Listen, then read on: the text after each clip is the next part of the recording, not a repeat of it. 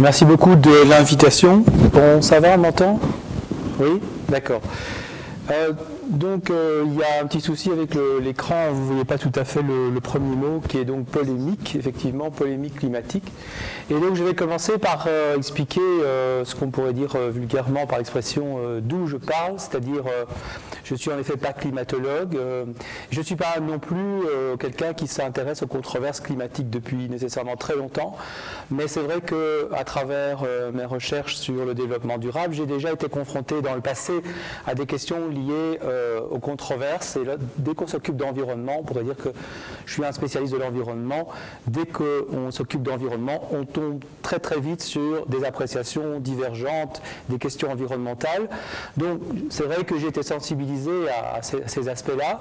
Mais ce qui s'est passé, c'est que été à la conférence de Copenhague fin 2009, dans un climat que vous vous, euh, rappelez sans doute, hein, où on a une, extrême importance à, cette, euh, à cette conférence qui n'a pas du tout euh, rempli euh, les, attentes qu'on avait mis en elle.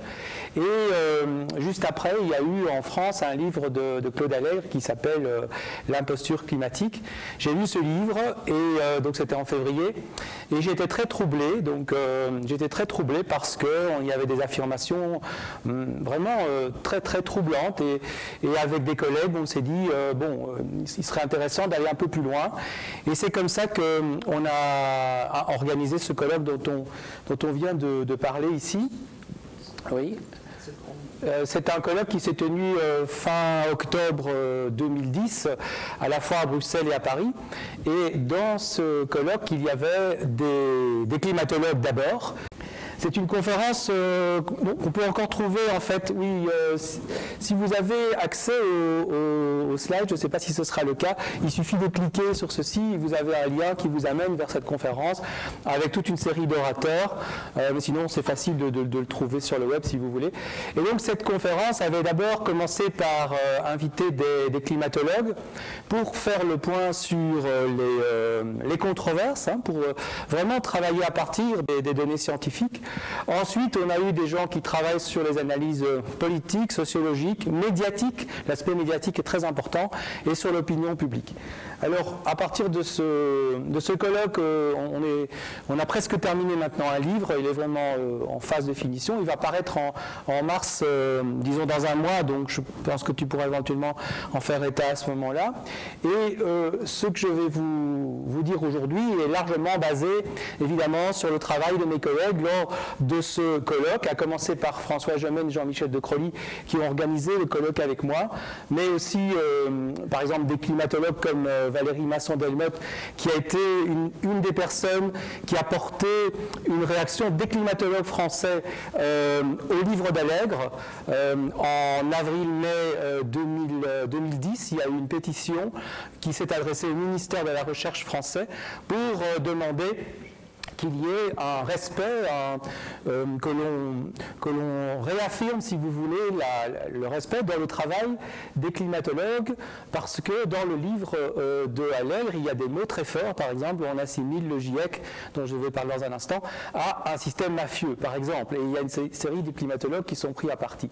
Jean-Pascal Van est le vice-président du, GIEC, il est belge, il était aussi venu à notre conférence, Olivier Godard, je crois qu'il viendra ici également, Hein, qui connaît extrêmement bien le, débat au niveau de la France, euh, des Américains, et je vais relayer un petit peu euh, les aspects que nous ont amenés nos collègues américains, parce que justement il n'y a pas d'orateur américain ici, et euh, en même temps ce phénomène, vous allez le voir, prend en partie racine aux États-Unis. Donc il y avait Naomi Resquez dont on vient de parler, il y a aussi Raleigh Dunlap, Jean-Paul Bosonnet, Bruno Latour, enfin je ne vais pas tous les citer, mais mon travail ici est basé là-dessus. Alors, euh, je vous dis, c'est important dans ces, dans ces, sujets, dans beaucoup de sujets, mais dans ce sujet particulièrement, de dire euh, d'où je parle, dans le sens euh, sur quoi je me base quand, quand, je parle, de rendre ça relativement explicite. Donc je vous ai déjà donné quelques éléments. Euh, mais maintenant, je vais amener aussi quelques éléments, malgré tout scientifiques, parce que j'ai une formation d'ingénieur au départ, et je pense qu'il est quand même important euh, de, de, travailler également sur ces aspects scientifiques. Alors, je ne suis pas du tout capable de rentrer dans les détails, évidemment, de ces questions de controverse climatique, mais je vais vous montrer quelques éléments qui, moi, me convainquent en termes de vraisemblance. Alors, voici un des premiers éléments. Donc, j'ai repris ce, titre euh, un peu accrocheur, Science ou pseudoscience, avec deux colonnes où on a d'une part les, travaux scientifiques euh, reconnus. Hein. Est-ce qu'il en existe sur la question du changement climatique euh, et sur le fait qu'il y ait une origine anthropique? Et est-ce qu'il en existe pour ce qu'on pourrait appeler des voix dissonantes? Si on ne veut même pas prendre parti pour savoir si ce sont des sceptiques, des je reparlerai des mots plus tard, mais disons des voix dissonantes, c'est ce qu'utilise euh, un des auteurs de notre livre, Jean-Baptiste Combi, je trouve que c'est pas mal aussi comme, expression. Eh bien, sur le fait de dire qu'il y a des changements climatiques hein, qui, sont là, qu'il y a une influence anthropique, il y a énormément de travaux scientifiques reconnus. Quand je dis reconnus, ça veut dire qu'ils sont publiés dans des revues scientifiques de très haut niveau et qui obéissent à des procédures de contrôle qui sont nombreuses. Et qui sont relayés par le GIEC, donc j'ai déjà fait allusion au GIEC, le groupe intergouvernemental d'experts sur l'étude du climat, sur l'évolution du climat. Et donc ce groupe-là analyse la production scientifique dans le monde entier, hein, des milliers et des milliers de travaux, et à travers une série de procédures d'analyse, essaye de retirer ce qui fait consensus. Hein. Donc là, on a autour de cette première colonne une très très grande masse hein, de travaux scientifiques qui est passée par les canons du travail scientifique. Qu'est-ce qu'on trouve dans l'autre euh, colonne? Eh bien, la grande majorité, je ne dis pas tous, mais la grande, grande majorité des positions sont publiées dans des revues euh, plutôt des types opinion, hein, que ce soit dans les médias directement, ou, euh, et très souvent c'est ça, ou par des livres, hein, ou par éventuellement des, revues, mais qui, qui n'ont pas généralement, hein, dans la plupart des cas, euh, d'aura scientifique important. Donc un très gros déséquilibre entre les deux colonnes. Deuxième déséquilibre, euh, alors est-ce qu'il y a des théories alternatives par rapport au fait que, un, le climat ne se réchaufferait pas, ou deux, euh, que ce ne serait pas l'influence de l'homme? Bien entendu, il y a beaucoup de controverses à l'intérieur de la science climatique. C'est tout à fait normal. Et donc, à travers euh, n'importe quelle science, au moment où elle se fabrique, vous avez des, travaux qui arrivent avec des, faits divers, hein, euh, sans jeu de mots. Et donc, il est clair qu'il y a des controverses. Est-ce que euh, le Groenland a perdu plus ou moins euh, de, neige? Est-ce que au Moyen Âge, il faisait beaucoup plus chaud ou beaucoup plus froid? Donc, vous avez toutes sortes de travaux qui arrivent. Et donc, il y a des controverses à l'intérieur du champ. Mais sur les deux éléments dont je vous ai parlé, il y a un consensus qui est très très large. De l'autre côté, si vous voulez, il y a un doute qui est, posé là-dessus, sur, ces, points de consensus, mais il n'y a pas véritablement de théorie alternative, si vous voulez. Il n'y a pas euh, de théorie cohérente qui vous dit hein, que, par exemple, la Terre ne se réchauffe pas, ou que c'est un autre facteur qui provoquerait le réchauffement. Il y a toute une série d'éléments, mais il n'y a rien, si vous voulez, au niveau vraiment d'alternative. Donc, pour moi, c'est aussi un élément de vraisemblance. Et un troisième élément, et je pense qu'il est aussi très important, c'est que lorsqu'on regarde finalement qui parle, hein, d'où il parle, eh bien, quel est l'intérêt des locuteurs, si vous voulez, par rapport à la première théorie? Alors, effectivement, on peut dire qu'il pourrait avoir intérêt, ces, personnes qui défendent ces théories-là, à financer leurs recherches. C'est vrai. Néanmoins, celui qui trouverait une alternative à cette théorie-là, bon, j'ai déjà dit souvent, il pourrait peut-être avoir le prix Nobel de, physique, tellement, je veux dire, le point est important. donc, si vous voulez, le fait qu'ils veulent financer leur recherche ne veut pas nécessairement dire qu'ils auraient intérêt à soutenir cette hypothèse. Et, d'autre part, et cet élément me semble vraiment assez fort, si vous voulez, le, le, travail d'un scientifique est basé sur, son intégrité scientifique.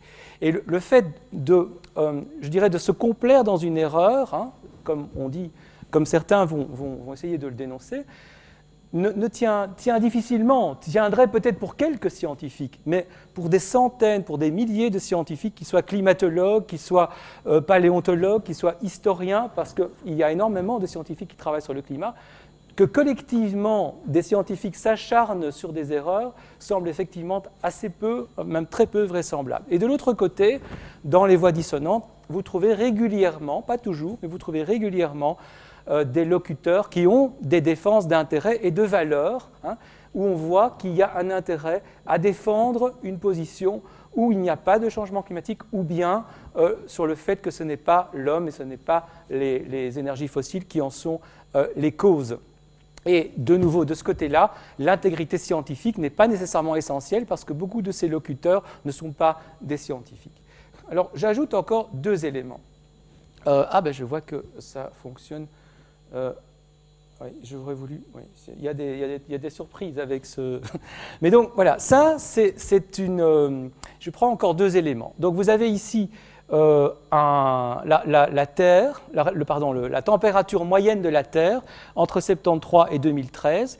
Et vous voyez que vous pouvez tracer une ligne rouge qui vous montre qu'il y a une élévation de la température moyenne de la Terre sur cette période-là. La ligne rouge serait celle à peu près que défendrait euh, l'ensemble, je dirais, de, euh, des théories euh, actuelles de la climatologie.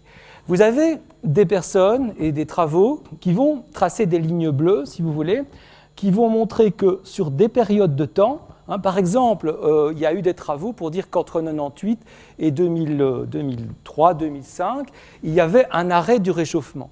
Et donc, si vous regardez uniquement une dizaine d'années, Hein, vous allez peut-être vous dire, bah tiens, oui, c'est vrai, il y a un arrêt du réchauffement. Mais si vous regardez ça en perspective, eh bien, vous voyez euh, que ce n'est pas le cas. Et donc, euh, il y a toute une série de, points de ce genre, et je, vais encore en montrer un ou deux. Mais je voudrais montrer un deuxième graphique, euh, encore qui pour moi ajoute à ces arguments, je dirais, qui pour moi forment la, la vraisemblance et construisent, si vous voulez, ma, conviction personnelle, même si je, n'exclus pas de me tromper, mais néanmoins euh, je me base sur la vraisemblance, eh bien, euh, voilà, ce, graphique-là vous montre la, concentration de, CO2 dans l'atmosphère en retournant jusqu'à 400 000 ans.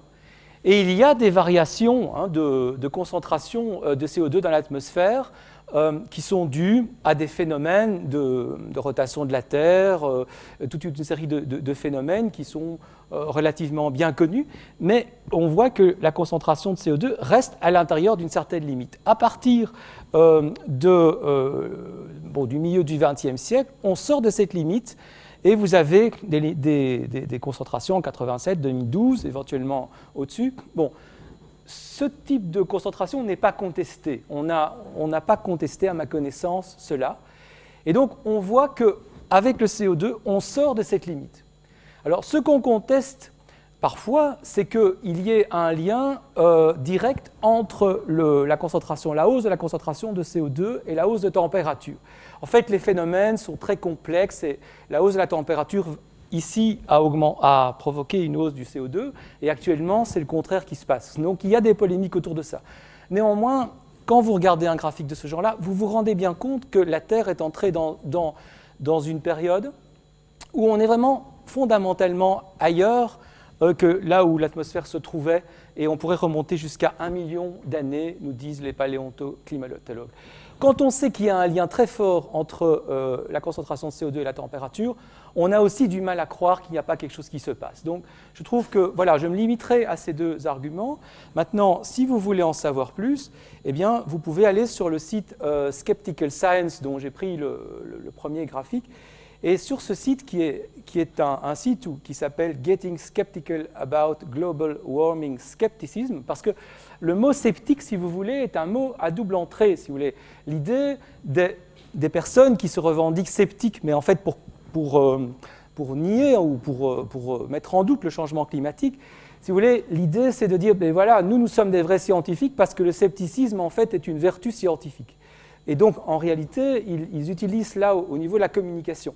Ici, dans ce site-ci, ils expliquent, ils, retournent l'argument en disant, mais non, nous voulons être sceptiques par rapport à ce soi-disant scepticisme. Et ce site est géré en grande partie par des scientifiques. Et ce qui est intéressant, c'est, alors je vais essayer de descendre ici, voilà, Most Used Climate Myths, donc vous avez une, dizaine de mythes ici, mais en fait, il y en a, il y en a 190 qui sont répertoriés. Prenez n'importe lequel, par exemple, au hasard, ce sont les rayons cosmiques, en fait, voilà. Alors vous cliquez ici, et il est mis, les, rayons cosmiques ne montrent pas d'augmentation particulière en 30 ans, euh, alors qu'on voit le réchauffement qui se, produit en 30 ans. Si vous cliquez dessus, eh bien, vous allez tomber sur toute une série euh, euh, d'articles et de références, etc. Donc vous avez là toute une mise en commun de, travaux qui est extrêmement importante, qui, peut être utile si vous voulez aller plus loin.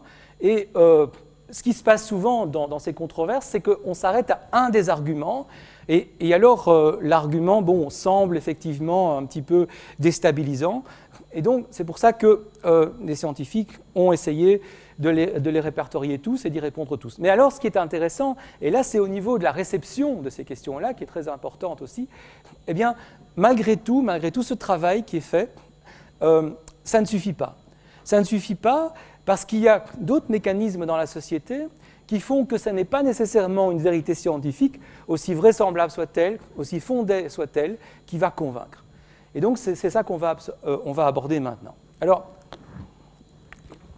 là vous voyez qu'avec le graphisme, on aborde tout de suite un autre type de, de sphère, un autre type de communication, qui est ce que vous pouvez trouver sur Internet. Alors là, Justement, j'utilise euh, euh, une présentation qui a été faite par un des, collègues euh, américains qui avait été invité, Paul Edwards. Donc, si vous tapez sur Google Global Warming et le mot hoax, hoax qui signifie canular, hein, eh bien, vous, allez voir que c'est une opinion qui est extrêmement répandue. Euh, donc les personnes qui, sont euh, convaincues de cela expliquent aux États-Unis que les trois grandes chaînes ici, ABC, euh, je crois que c'est CBS et NBC, ferment les yeux, ne veulent pas voir la vérité, nous cachent la vérité en fait, et qu'en réalité, il y a une espèce de grande conspiration hein, pour, ne pas dire qu'en fait ce, changement climatique est, est, un canular. Vous avez ici Sarah Palin. Bon, ça avait été fait en 2010, mais euh, donc Sarah Palin qui fait partie du Parti républicain, mais aujourd'hui, les, grands représentants euh, du Parti républicain sont euh, derrière ce type de, position qui conteste le changement climatique ou l'origine anthropique. Il y a même l'un des leaders qui avant avait soutenu Al Gore et qui maintenant dit que c'était une très grande erreur qu'il avait faite. On reviendra là-dessus. Alors moi aussi, bon, lui c'est justement Al Gore à travers un, dessin animé, euh, bon, vous devez connaître ça mieux que moi. Euh, voilà, South Park, et euh, où, Al Gore croit à une espèce de personnage mythique, et donc on dit qu'il croit également au changement climatique parce qu'il croit à des choses bizarres. Et, moi, une des, images qui me frappe le plus, c'est celle-ci. C'est-à-dire qu'ici, qu'est-ce que vous voyez? Eh bien, vous voyez un, graphique qui apparemment est un graphique scientifique, et euh, on a mis ici deleted, c'est-à-dire qu'on qu'on aurait, qu'on aurait en fait détruit la partie euh, où euh, la température diminue parce qu'on a voulu cacher la diminution de la température. Et donc, Paul Edwards il nous disait qu'on vend des t-shirts aux États-Unis où vous avez ça, qu'en fait, voilà, ça, eux, ils ont accès à la vraie courbe. Bon, on ne sait pas trop comment, hein, mais eux, ces gens qui font ces t-shirts ont accès à la vraie courbe qui a en fait a été détruite parce qu'on a voulu cacher euh, cette diminution. Alors, dans le site de Skeptical Science que je vous ai montré très rapidement, euh, il y a trois grands types d'arguments. Et donc, on va commencer un petit peu mieux à analyser tout ça. Mais d'abord, je voudrais faire quelques points euh, de vocabulaire sur le mot sceptique, controverse, polémique. Sceptique, j'en ai déjà dit un mot. Controverse, j'en ai déjà dit un mot également, hein, sur le fait que les controverses sont normales euh, dans la science, mais que là, on a affaire euh, à, des controverses qui sont attisées, qui sont, qui sont en fait déformées, pas toujours, hein, mais dans un certain nombre de cas. Et donc, c'est pour ça que, en effet, je suis d'accord avec Dominique Bourg pour dire qu'il faudrait plutôt parler, dans ce cas-ci, de polémique, et, et notamment par leurs connotations politiques qui sont très importantes, et on va le voir apparaître de plus en plus. Donc il y a trois grands types d'arguments au fond quand vous lisez tout ça et bon, euh, on peut passer beaucoup de temps à lire ça, en particulier sur Internet. C'est assez incroyable la quantité euh, de passion et, d'arguments qui, qui, est répandue. Moi je dirais bon, il y a trois grands types d'arguments. Le premier c'est dire la science n'est pas fiable. La science n'est pas fiable, on a oublié ceci, on a oublié cela, euh, voilà, on n'a on pas bien mesuré, voilà, donc voilà, des erreurs scientifiques. Mais je dirais, dans ce cas-ci, c'est des erreurs qui sont euh, involontaires. Euh, le deuxième terme d'argument, c'est de dire les scientifiques ne sont pas fiables. Et là, on commence à entrer plus dans l'accusation hein, de dire euh, les scientifiques ont voulu cacher des choses, euh, peut-être qu'on en, reparlera du Climate Gate, on en reparlera si vous voulez, euh, je crois que j'en parlerai un petit peu dans la, suite, mais ce sont des accusations à travers euh, toutes sortes de, choses, comment dire, de rumeurs, d'éléments partiels que l'on diffuse pour expliquer que les scientifiques ne sont pas fiables. Et le troisième argument, qui en réalité est un argument déterminant dans tout ce qu'on étudie ici, c'est de dire que les, changements climatiques sont moins dommageables que les actions qui seraient menées pour les contrecarrer. D'accord? Et en fait, là, on est, on est ailleurs. On est dans une question politique qui est en réalité légitime. C'est une question légitime de poser cette question-là, de se dire est-ce que les changements climatiques euh, seront très dommageables, de quelle façon, que peut-on faire pour les éviter, combien ça va coûter, qui va être affecté, quelles seront les conséquences? Tout ça, ce sont des questions politiques et qui sont tout à fait légitimes et qui sont mêlées ici avec des arguments hein, pour expliquer que le changement climatique n'existe pas ou ce n'est pas la faute de l'homme. Et donc, pour certains acteurs, ça a été un raccourci, en fait, un raccourci pour éviter euh, ou pour amoindrir, je dirais, la position de ceux qui, euh, qui disent qu'il faut lutter contre les changements climatiques. Alors, dans notre colloque et dans le livre aussi, on a travaillé à plusieurs niveaux. On a travaillé sur la production des connaissances, donc je viens de vous en parler à travers la communauté scientifique, sur la synthèse et l'interprétation avec le GIEC, mais le GIEC n'est pas du tout le seul à, faire euh, des interprétations. Il y a toutes sortes de, euh, chercheurs, associations, fondations, citoyens qui font leurs interprétations. Il y a la diffusion avec l'aspect médiatique, et on avait invité des, journalistes, et je crois que cet aspect médiatique est vraiment très très important. Par exemple, les, journalistes qu'on a invités nous ont dit une chose qui m'avait frappé, c'est qu'il y a très très peu de journalistes scientifiques aujourd'hui, et il y en a de moins en moins dans les, dans les journaux. Et donc, si vous voulez, ils nous disaient, en France, il n'y a peut-être que 20 journalistes au maximum qui ont lu la synthèse des rapports du GIEC. C'est ce qu'ils estimaient. Tous les autres, eh bien, ils reprennent ce qu'ils vont trouver, si vous voulez. Et donc, il y a un copier-coller qui est évident d'ailleurs. Si vous utilisez Google, vous, vous pétez une phrase, ben, vous voyez qu'elle est copier-collée un très très grand nombre de fois et dans toute une série de médias. Et donc, il y a une difficulté pour les journalistes scientifiques à pouvoir faire leur travail Hein, je crois que vous avez invité Sylvestre Huet et, euh, voilà, donc ceux-là, ils étaient également là, et, bon, là, ils ont énormément à dire. Mais donc, il y a vraiment une pression sur les journalistes pour présenter tous les éléments sous l'angle justement des polémiques, sous l'angle personnel, etc. Et ça, ça va aussi beaucoup jouer euh, dans, la, situation qu'on étudie. Et puis il y a la réception dans la population euh, et également par les pouvoirs publics.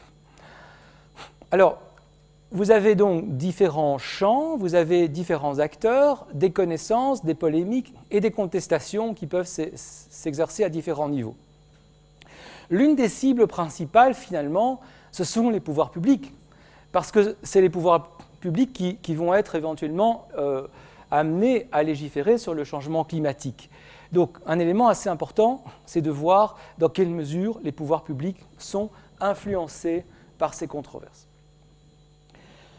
Bon, alors, je le disais sur, euh, sur le web, on a beaucoup de discussions sur différentes hypothèses, sur des faits multiples, partiels, et il y a beaucoup d'avis passionnés qui utilisent des éléments partiels. C'est vraiment sur ce mode-là, très souvent, euh, que l'on peut voir les discours fleurir et se répandre sur le web. Bon, pour certains acteurs, et peut-être vous, euh, peut-être enfin quiconque qui, découvre ça pour la première fois, on le découvre à, travers une controverse qu'on estime être scientifique. Et donc, je, pense qu'il y a cet aspect-là qui, joue, qui joue réellement, euh, mais pour d'autres, ces controverses constituent en fait un instrument. Le, but n'est pas de réfléchir à la science, de faire une meilleure science. Le but est de, comme on l'a dit déjà, et je l'ai déjà dit, de jeter le doute. C'est un instrument. Et on se trompe en fait à, à, se perdre en quelque sorte sur des controverses de détails très très nombreuses. En réalité, le but est ailleurs. Donc voilà, ça ce sont des éléments, bon, il faut bien le dire, euh, qui peuvent vraiment interpeller, je crois, parce qu'ils sont assez loin hein, du, fonctionnement habituel euh, de la science et de la façon dont les scientifiques spontanément vont penser à la réceptivité de leurs travaux, en fait. On, a une tendance en tant que scientifique à penser qu'à partir du moment où on va publier des travaux hein, qui vont être vérifiés, eh bien, ils vont être acceptés. Eh bien, ce n'est pas comme ça que ça se passe, en tout cas pour certains, pour certains sujets.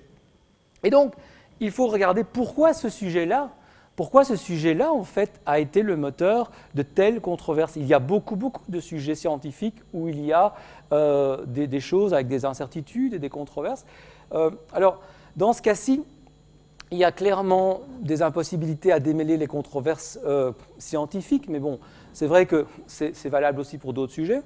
Il y a un facteur qui probablement joue un rôle de plus en plus aujourd'hui, c'est des canaux de diffusion séparés. C'est-à-dire que chacun va lire ses propres sites et va être convaincu euh, par, par les informations qu'il lit presque euh, en parallèle. Euh, il y a aussi une tentative d'exercer ses propres connaissances. Hein. la population est de plus en plus instruite, de plus en plus diplômée. Et donc on voit de plus en plus des, personnes qui essayent, elles aussi, de, se faire une idée.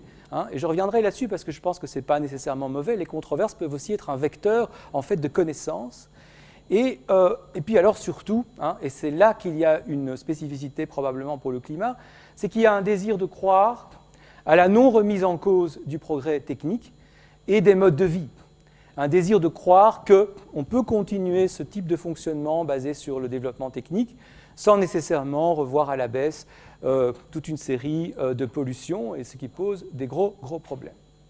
Donc, évidemment, ce facteur de réceptivité est important dans la population, il peut également jouer un rôle chez des politiques, dans la mesure où les politiques ont du mal euh, à mettre en place des politiques de changement climatique vraiment très efficaces. C'est assez difficile.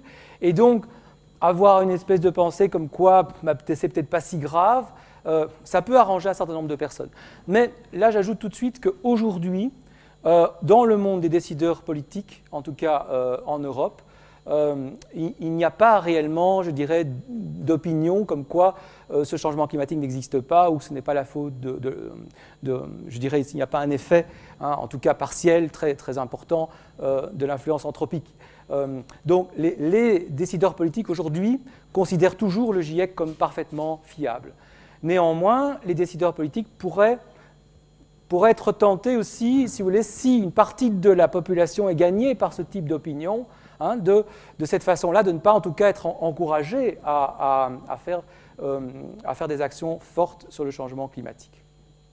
Alors, aux États-Unis, euh, un de nos collègues, Riley Dunlap, qui est sociologue, un sociologue euh, important de l'environnement, qui travaille depuis plus de 30 ans sur les, questions environnementales, a beaucoup travaillé sur, le changement climatique et avec son collègue McWright, ils ont, ils ont élaboré ce qu'ils appellent la machine du déni, c'est-à-dire qu'ils ont identifié aux États-Unis toute une série euh, d'institutions hein, qu'ils ont pointées, qu'ils ont nommées, euh, qui soutiennent ce type de position, qui le soutiennent activement et financièrement.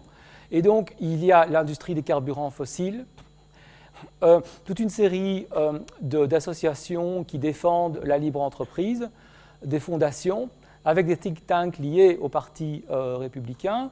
Et, et ça, c'est assez intéressant parce qu'il en existe en Europe, mais moins qu'aux États-Unis, ce qu'ils appellent des organisations de couverture, euh, cover. C'est-à-dire que ce sont des, et c'est encore plus le cas ici, des organisations euh, qui, qui, sont sur le devant de la scène, qui ne sont pas directement étiquetées avec le nom de ses fondations et qui en fait diffuse, diffuse, ce type de, de message à travers ce qu'ils appellent une chambre d'écho avec les médias, des blogs, des politiciens. Ici, ce sont par exemple des, associations apparemment de protection de l'environnement qui se présentent comme des associations euh, basées dans la population, mais euh, lorsqu'on va gratter un petit peu, on se rend compte que c'est des associations mises en place par euh, ces institutions. Donc aux États-Unis, la situation, si on entend nos collègues, est assez préoccupante quand on les écoute. Ils sont vraiment assez inquiets. On, parle, on a parlé même à un moment donné de faire des actions en justice euh, contre des climatologues pour avoir donné des, informations erronées, euh, enfin soi-disant erronées, euh, aux politiques américains. Donc là, il y, a des choses importantes qui se passent. Alors, au niveau de l'opinion publique, et c'est toujours un graphique qui vient de ces mêmes collègues, vous avez ici le pourcentage d'Américains qui pensent que les effets du réchauffement climatique ont déjà commencé à se manifester. Donc on ne parle même pas du réchauffement climatique, donc ont déjà commencé à se manifester. Vous avez vu tout à l'heure, je vous ai montré un graphique avec le réchauffement euh, de la Terre. Donc ce graphique, il, est très facile à, à, on peut en disposer très facilement, et il existe pour les États-Unis, il existe pour la Suisse, pour la Belgique, pour la France.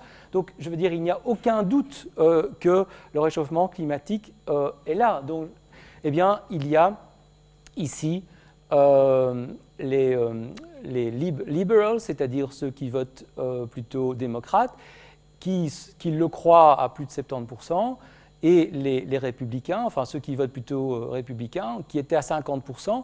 Et puis là, vous voyez qu'il y a une diminution assez forte autour de, de, la préparation de la conférence de Copenhague, où il y a eu des événements, donc j'ai cité brièvement le Climate Gate et d'autres événements. Et donc, il y a ici une division qui s'accroît un clivage politique qui s'accroît aux États-Unis et qui explique assez facilement pourquoi il y a des revirements hein, de responsables politiques euh, qui veulent euh, briguer, si vous voulez, la représentation de ce camp ici. Au niveau médiatique, euh, il y a eu un, travail assez récent qui a été fait sur plusieurs pays pour voir quels sont les articles qui, la proportion d'articles qui contiennent des avis sceptiques sur le total du nombre d'articles publiés dans six pays, d'abord en 2007 en blanc et puis en 2009 en gris. Et vous voyez qu'en Angleterre et aux États-Unis, il y a une croissance très grande. Et comme je vous le disais tout à l'heure, il y a une corrélation par le fait que les, bon, ça c'est pas nouveau, mais il semblerait que ça a tendance à s'accroître. Les, les, gens lisent, si vous voulez, leur propre presse, leurs propres canaux, et donc, euh, fatalement, il y a euh, un effet d'amplification qui se produit entre euh, ceci hein, et cela. Alors, regardez au passage qu'en Chine, vous avez une diminution entre... Attendez, non, non, non, c'est pas vrai. Il y a également une augmentation. Non, non, il y a une diminution, c'est ça. Il y a une diminution du nombre d'articles avec des voix sceptiques. Et dans le livre qui va, qui va apparaître, donc, dont je parlais, nous avons un chapitre sur la Chine et là, c'est aussi assez intéressant parce qu'on voit, euh, d'une part, qu'il euh, y a également toute une, euh, une, rumeur qui dit que le, changement climatique, en fait, est, quelque chose qui a été diffusé par l'Occident pour affaiblir la Chine, en fait, pour, pour, freiner le développement de la Chine. Et on trouve ce genre d'avis également dans des pays émergents comme le Chili ou d'autres. Et donc il faut s'attendre à, voir, à continuer à voir tout ça. Et comme je l'ai dit tout à l'heure, ce ne sont pas nécessairement les arguments scientifiques qui, l'arrêteront. Donc il y a d'une part cela, mais il y a d'autre part, dans ce chapitre euh, écrit par un scientifique chinois, le fait que la conférence de Copenhague, on a tellement de fois dit que euh, la Chine était un des responsables en fait euh, du fait qu'il n'y avait pas eu de grosses décisions. Eh bien, au contraire, en Chine avant la conférence de Copenhague et après. Il y a eu des actions qui ont été prises assez, de façon assez énergique par le, gouvernement chinois, qui a eu tout de même des actions assez fortes, au détriment d'ailleurs des pouvoirs locaux, qui, eux, ont tendance à endosser ce discours anticlimatique, si vous voulez, mais le, gouvernement central a pris des actions relativement importantes, bon, dans un contexte évidemment de croissance de l'ordre de 10% par an. Donc euh, réduire les émissions dans ce genre de, contexte est plutôt difficile. Mais il y a des actions euh, qui sont faites par le gouvernement chinois et il y a eu une grande diffusion de ces éléments-là autour de 2009 qui pourraient expliquer euh, ce changement qui va donc à l'encontre du, précédent. Alors l'opinion climatique, l'opinion pardon sur le changement climatique, ça va, ça vient. Et je vous ai pris ici un graphique bon, qui semble très compliqué, hein, mais c'est pour vous montrer, si vous voulez, qu'en Europe, ici c'est une série de, pays, hein, le pourcentage des personnes qui sont très inquiètes du changement climatique a des hauts et des bas. Et euh, d'abord, il est corrélé. Ça, c'est assez intéressant de voir qu'en Europe, ce sont des phénomènes euh, qui, sont euh, dans l'opinion publique. Hein, la perception évolue de façon relativement similaire dans différents euh, pays européens, avec des hauts. Par exemple, ici, c'est autour de la conférence de Rio en 92, des bas ici, et, puis ici, de nouveau, un haut qui apparaît au, début, à la préparation de la conférence de, Copenhague, et puis là, bon, ça s'arrête en, 2009, avec le début de la crise économique de 2008. Et en général, il y a des, euh, euh, vases communicants, en, partie en tout cas, entre les problèmes économiques, surtout que ceux-ci sont très, importants, euh, et, la demande de, politique au niveau du climat et de l'environnement. Néanmoins, regardez, il y a quand même 63% encore à ce moment-là, après la crise de 2008 des subprimes, qui considèrent qu'ils sont très inquiets pour le changement climatique, encore 63% en moyenne en Europe, et il y a encore même 30% ou 17% qui considèrent que c'est le plus sérieux, le problème le plus sérieux d'une liste. Donc, euh, ici, on parle beaucoup de controverses et de polémiques climatiques, mais il ne faut quand même pas non plus maintenant avoir euh, à l'idée hein, que, l'opinion publique a complètement changé. Je veux dire, il y a des phénomènes qui sont en train de se passer, mais il y a tout de même encore un soutien assez fort à ce type de euh, problème. Alors, tout doucement, je vais, je vais encore avoir deux points de, réflexion pour, conclure, je dirais pour approfondir. Euh, je vous ai dit que, euh, personnellement, j'avais découvert ce sujet il n'y a pas si longtemps, et les personnes qu'on a invitées à notre conférence et sur lesquelles je me suis basé en grande partie sont également des personnes qui ont travaillé là-dessus, mais en général à partir du domaine de l'environnement ou des questions climatiques. Et je crois qu'il faudrait étudier ces questions avec un, focus beaucoup plus large. Parce qu'il euh, y a des phénomènes euh, qui pourraient euh, être rapprochés d'autres phénomènes qui apparemment sont très différents. notamment la, la, question de la théorie du complot. La théorie du complot, que je ne connais pas, je n'ai pas étudié, mais c'est quelque chose qu'on entend Théorie du complot, euh, bon, le 11 septembre, ça n'est pas vraiment euh, euh, Al-Qaïda, ou bien les Américains ne sont pas vraiment allés sur la Lune. Hein. J'ai rencontré vraiment des personnes qui, sont persuadées que les Américains ne sont jamais allés sur la Lune, hein, parce qu'il y a l'ombre qui n'est pas au bon endroit, etc. Et donc, il y a ces théories du complot qui, sont là, et qui sont étudiés par d'autres chercheurs, et je crois que ce serait très intéressant de, faire des liens. Euh, de même, la propagation d'affirmations erronées en politique, c'est quelque chose qui est très général. Il y a énormément de, personnes, des décideurs politiques, qui, nient l'évidence, qui nient des choses, qui parfois après les reconnaissent ou ne les reconnaissent pas, qui utilisent des, euh, euh, des informations tronquées, c'est quelque chose de très général en politique. Et, ça, sert des rôles, c'est utilisé.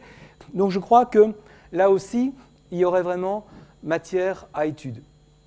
Il y aurait également matière à étude euh, pour mieux comprendre la relation entre la représentation de la science dans la population et, euh, les actes qui sont, faits par les gens. Dans le domaine de l'environnement, si jamais vous êtes dans ce domaine-là, il y a quelque chose que l'on croit spontanément, c'est qu'en donnant plus d'informations sur les questions environnementales et en informant sur l'action à faire, eh les personnes vont agir dans le sens souhaité. Eh lorsqu'on étudie ça de près, on se rend compte que c'est largement une vue de l'esprit. C'est quelque chose qui est très simpliste. En réalité, on, comment dire, on agit assez peu en fonction des connaissances scientifiques abstraites. C'est beaucoup plus complexe que ça. Et il y a, par exemple, le phénomène de la dissonance cognitive. Et je vois que j'ai encore quelques minutes, donc je vais vous expliquer ce phénomène-là. Eh bien, euh, c'était dans les années, j'espère ne pas me tromper, dans les années 50, je crois, euh, en tout cas il y a un certain temps, euh, il y avait eu une dame en, aux États-Unis qui pensait que ça allait être la fin du monde. Vous savez, aujourd'hui on dit que 2012 ça va être la fin du monde, le calendrier Maya, etc. Bon, ça aussi ce sont des choses qui reviennent périodiquement. Donc il y avait une dame qui avait dit que ça serait la fin du monde. Euh, et qu'elle était en contact avec les extraterrestres, hein, d'où viendrait cette destruction, et que euh, ceux qui se mettraient autour d'elle, dans une espèce de secte, euh, bah, seraient sauvés. Ce seraient les seuls qui seraient sauvés. Alors, des gens sont venus, se, sont rapprochés d'elle, ils ont, fait, ils ont laissé une partie de leur vie privée pour venir là. Et il y avait un, psychologue qui, qui avait entendu parler de ça et il est allé dans cette secte parce qu'il était, il était très curieux de savoir ce qui allait se passer hein, le jour où on allait se rendre compte que non, ça n'était pas la fin du monde. Et l'affaire avait pris pas mal de, de, retentissement médiatique. Donc, euh, je crois que c'était au 31 décembre, ou je ne sais plus quelle est exactement la date, mais il y avait des télévisions qui étaient là, etc. Tout le monde attendait. Et puis donc, le psychologue en question euh, était là aussi, il observait, et il voulait voir ce qui allait se passer lorsque on allait voir que ce n'était pas la fin du monde. Et bon, qu'est-ce qui s'est passé? Eh bien, au lieu que les personnes qui étaient là reconnaissent qu'elles avaient fait une erreur et, regrettent ce, qu'elles avaient fait, en fait, les, les, choix qu'elles avaient faits pour faire des sacrifices pour venir là, au lieu de ça, ce qui s'est passé, c'est qu'ils ont dit que c'était grâce euh, au fait qu'ils avaient formé cette secte que la fin du monde ne s'était pas passée. Et donc ça a renforcé, si vous voulez, euh, leur croyance. Et donc, euh, à partir de là, on peut étudier ce phénomène dans de très nombreux cas où quelque chose que vous croyez, s'il ne se produit pas, eh bien, ce n'est pas nécessairement pour autant que vous allez changer votre avis. Par exemple, une personne est raciste hein, et rencontre une personne bon, de la race, entre guillemets, euh, qu'il dénigre, et cette personne fait, un acte vraiment très positif, eh ben, la personne va dire eh ben, oui, lui justement, c'est une exception. Hein. et il y a énormément de, choses comme ça. Par exemple, vous voulez euh, protéger euh, l'environnement, vous êtes très très sensible à cette question-là, mais vous prenez quand même l'avion hein, pour aller en vacances, je sais pas moi, à Bangkok. Et vous allez dire, euh, oui, mais c'est justement parce que cette fois-là, c'était mon anniversaire de 20 ans de mariage. Hein. Et, vous allez garder votre opinion malgré le fait que les faits vont contre ce que vous êtes en train de faire ou ce que vous observez. Donc, euh, voilà, j'aborde en passant cela, mais c'est pour vraiment insister sur le fait que la réalité scientifique, ou la, vérité en tout cas scientifique, les faits objectifs ne suffisent pas à convaincre, et nous sommes dans une situation euh, de ce genre.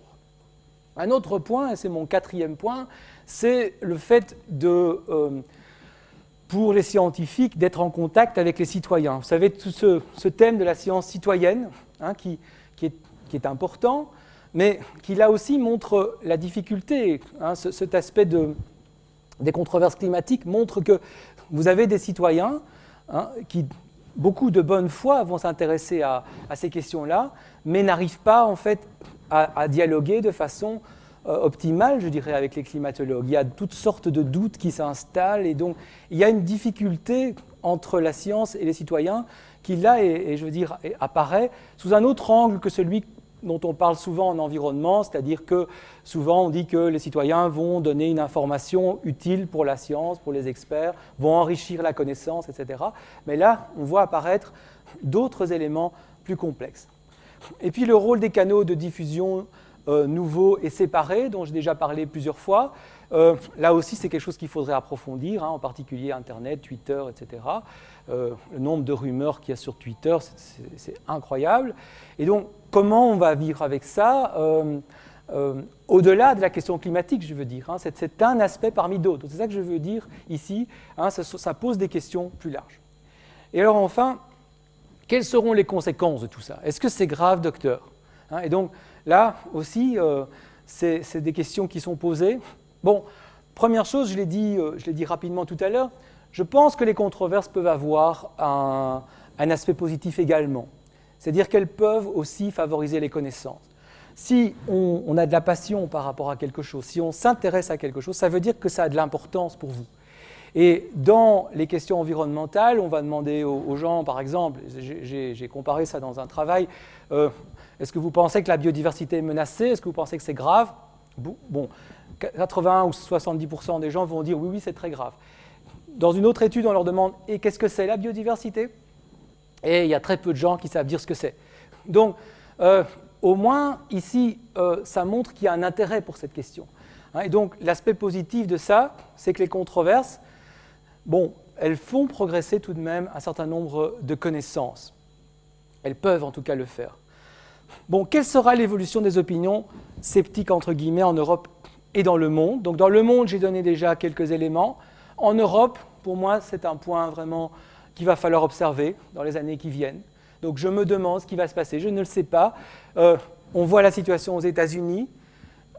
Bon, elle interpelle. Euh, bon, l'Europe n'est pas les États-Unis, mais est-ce qu'on ne va pas voir également ce type de phénomène avec, des, avec certaines euh, composantes politiques qui vont adopter ce type de position? Il va falloir l'observer. Troisième point, et finalement ça c'est un point crucial, quelles seront les conséquences et quelles sont les conséquences de ces polémiques sur les politiques des changements climatiques et au fond, plus encore que sur les politiques, sur les changements climatiques eux-mêmes. Hein quelles, seront les conséquences de tout ça? Bon, là peut-être qu'on y arrivera dans, le débat parce qu'il y, y, a aussi beaucoup de choses à dire, mais ça c'est évidemment un point très important.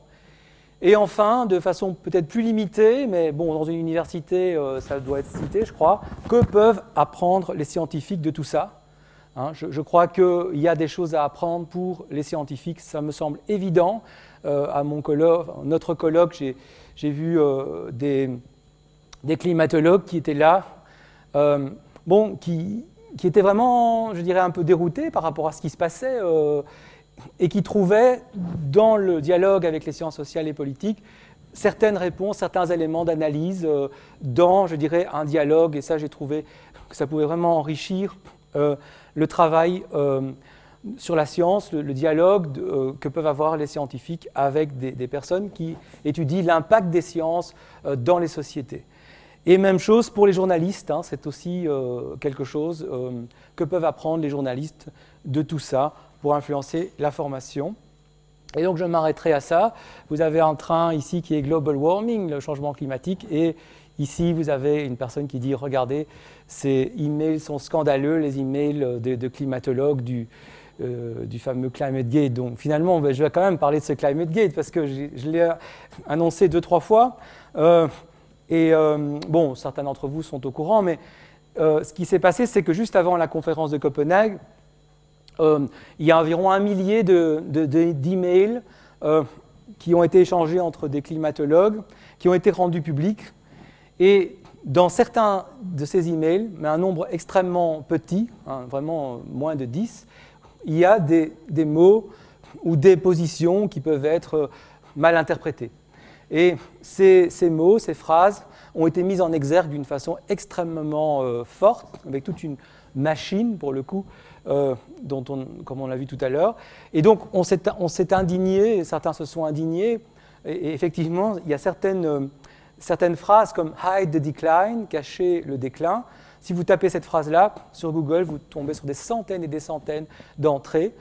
On s'est indigné d'une phrase sur un email. Et en fait, cette phrase qui veut dire cacher le déclin n'était pas cacher la diminution de la température, mais euh, cacher le fait que, c'est très technique, mais c'est la taille des circonférences dans les arbres, des cerneaux d'arbres, qui, à un moment donné, dans les années 70-80, euh, ne, ne fonctionnent plus de la même façon qu'avant cette période-là.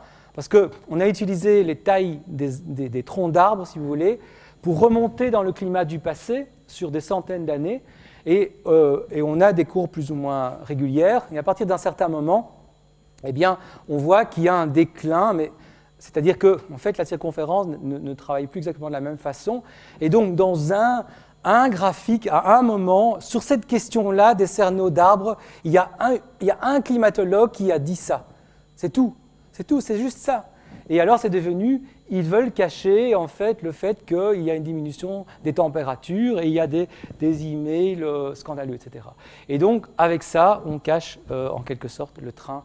Euh, on, espère le cacher, mais avec des conférences comme organise l'UNIL, on ne le cachera sans doute pas du changement climatique. Merci.